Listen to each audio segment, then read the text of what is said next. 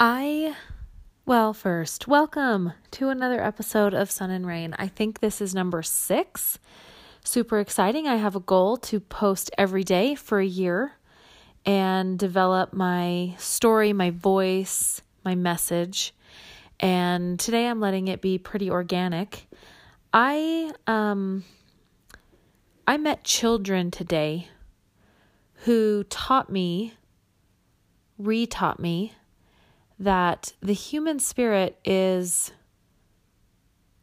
incredibly strong.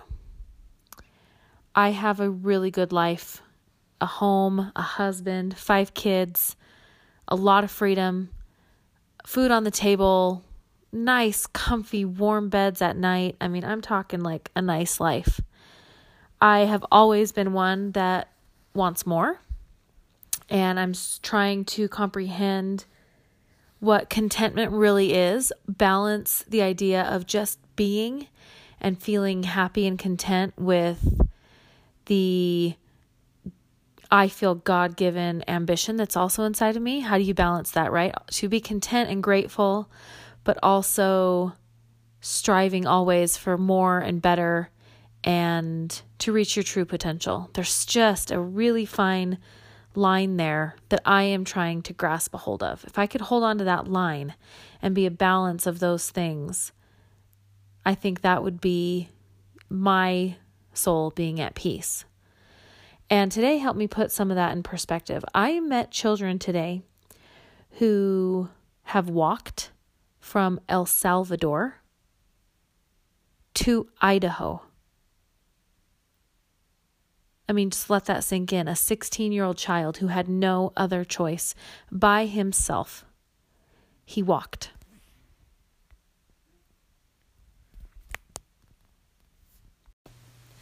What I know for sure is our paths are never going to be identical to anyone else's.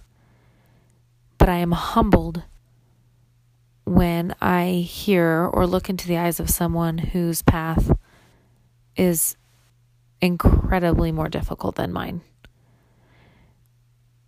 And that's a little bit of a window I got to look through today that reminded me that I need to get up every morning and continue down my path and be ultimately so grateful for it.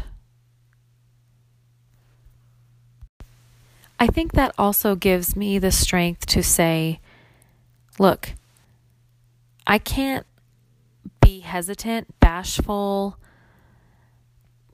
questioning all the time about the things that I have to offer.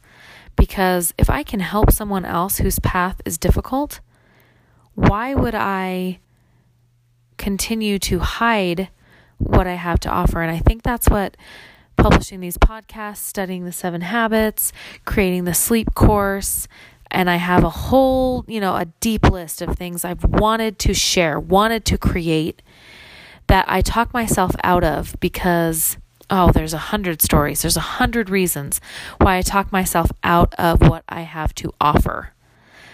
The biggest one may be the question that keeps coming back to me well, twofold. Who do I think I am? And who are other people going to think I am? If I come forward and say, here's what I have to offer, even as bold as to say, listen to me. But the more I do it, the more I reach out and share what I've learned, the better it feels because really, isn't that why we're all here? To help each other along the way? Another beautiful thought that I have learned as I've explored, you know, different uh, lifestyles, different literature, different influencers, is the idea that we are all here just to help each other get home. And if we spend our time doing that, we would get home too. That really that is home.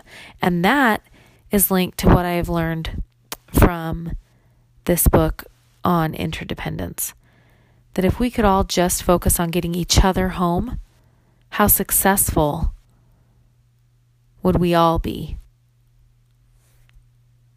So I'm going to leave you with that thought.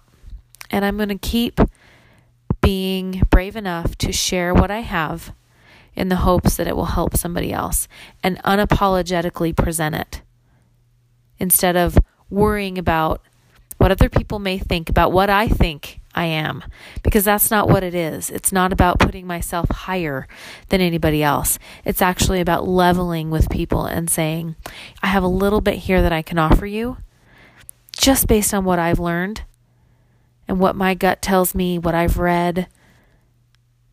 And if it can help, why wouldn't I share it?